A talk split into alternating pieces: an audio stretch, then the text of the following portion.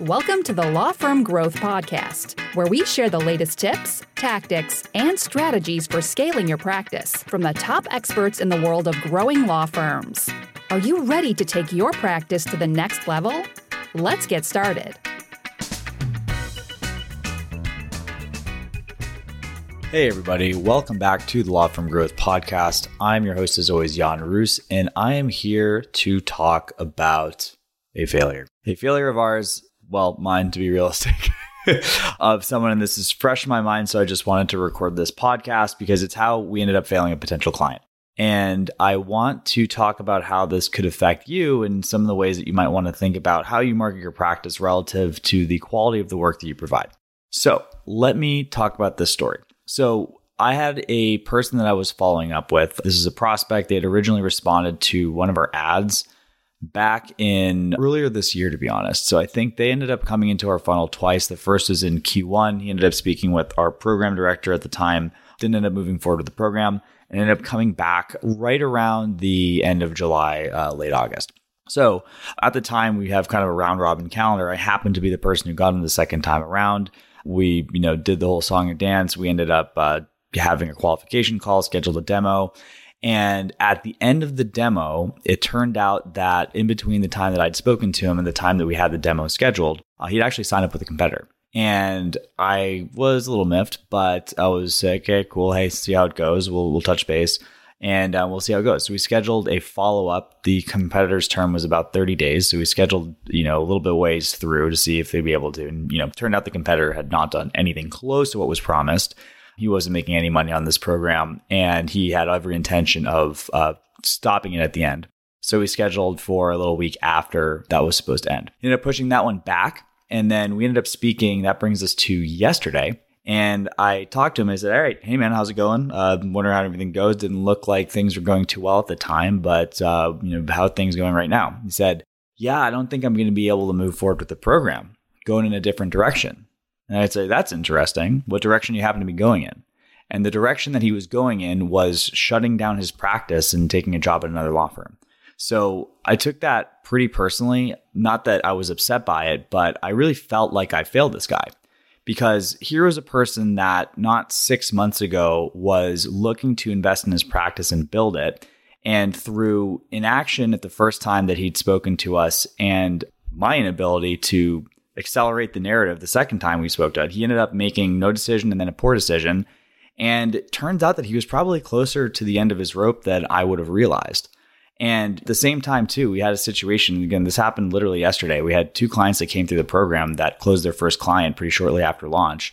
And I can't help but imagine what his life would be like if he had decided to move forward with us instead of them. And I want to be very careful about how I phrase that because it's not that he didn't make the decision. It's just that that's that we in our sales process failed to convince him adequately to make the decision that he wanted to make, right? And again, I'm not trying to make this a backdoor commercial for Casefuel or anything like that. But this is a problem that we face right now and that every business faces to some degree. And the truth of the matter is, I think it's harder to provide a good service, to develop a good product, no matter what your business is, than to market said product.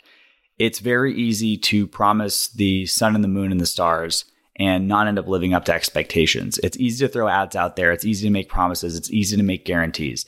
And depending on how you want to move forward with that, you'd be in a position where your competition is spending more, they're making more ridiculous claims, and they're marketing more aggressively than you are. But I always say this on, you know, this is something that we've brought up a little bit on the podcast as far as the moral imperative to market as effectively as possible. But this is one example of the very real stakes in which, you know, you don't end up marketing as aggressively as you could, right? in the meantime too. So this could be something if you're talking about an estate planning practice, right? If they end up going with LegalZoom and that person ends up passing away and ends up in a probate situation that they didn't want to do, if they end up going to a competitor of yours that charges half the price and their entire business model is yeah the only important page in the document is the one with my contact. I've literally heard this before. Some people say the only important page on a trust is the last one because that's my contact information where they're going to call them after they get the probate right?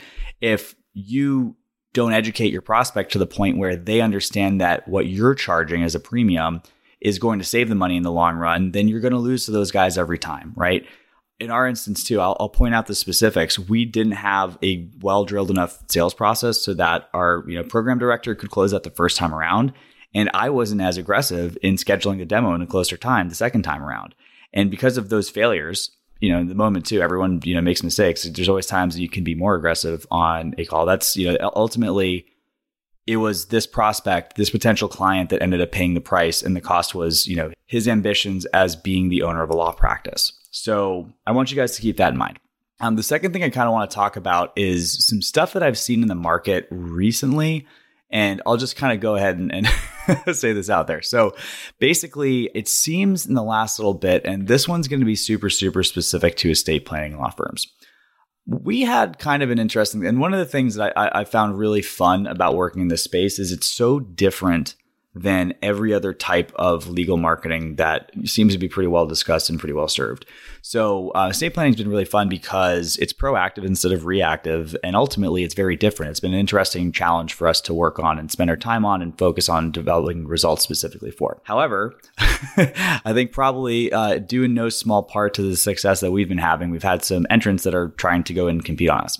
And if you guys are listening to us, here's the blueprint on how to beat us. But basically, uh, I'll tell you how these guys are messing up right now. And they're you're using tactics that are not appropriate for estate planning.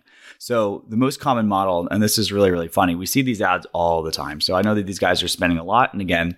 Shame on us for not spending as much as they are. We're having situations where people are getting screwed as a result of this but they're doing things that make absolutely no sense. And I understand the playbooks that are written for other verticals, you know, gym owners, chiropractors, that sort of thing. Some of those work decently well for stuff like personal injury and Facebook because, or, you know, family law, that kind of stuff, because the existence of the need is all that you really, really need to do. If somebody has a personal injury case and they're in a full body cast, they're not going to walk away from that problem. It's, it's very, very different. So all you really need to do is get somebody's interest and get that person on the calendar in order to get that going. If we have a situation where we're trying to run that playbook for estate planning, you can absolutely get somebody to book the consultation, but they're going to have no idea what it is that you do, what separates you from the competition, why they need to do this, and going from something where you know you're just basically looking to enter an arrangement for a contingency for example right that's going to cost them zero dollars we've moved to something where they're going to have to be understanding the consequences of an event that happens you know lord willing 10 20 40 years in the future but costs three five thousand dollars today good luck in getting that entire conversation in the span of a one hour consult right? Not to mention the fact that after people sign up for these things it's likely unless they were you know born under a rock or something like that that they're going to know that there's going to be a bill at the end of this. They might not even know that the consultation's free. They might think the consultation and everything else is free which is even a worse situation right? Because then you have people wasting your time. But you know if you're just booking from a calendar link, the no shows with these are tremendous. And one of the things that I actually had spoken to during my check in with this guy who ended, uh, ended up not moving forward was, you know, he was getting probably two out of the 10 consultations that, that were of the 20 that were promised ended up being related to the practice area at all. So, you know, this is kind of an unfortunate thing about legal marketing is a lot of people just see lawyer and they'll come to you with whatever problem that they have that they think a lawyer can solve, right?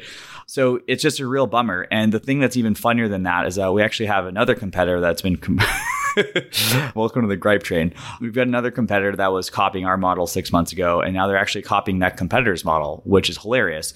So we've got now two people that are selling estate planning firms up the river, and I have no doubt that they can get these things going because they got good advertising, and I think they have really strong sales teams, right?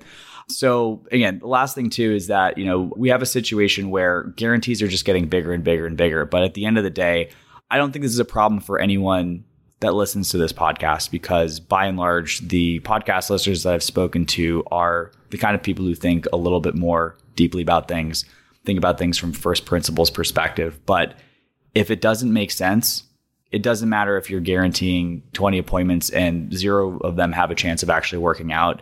Uh, you could guarantee 200 appointments. It's not going to make a difference.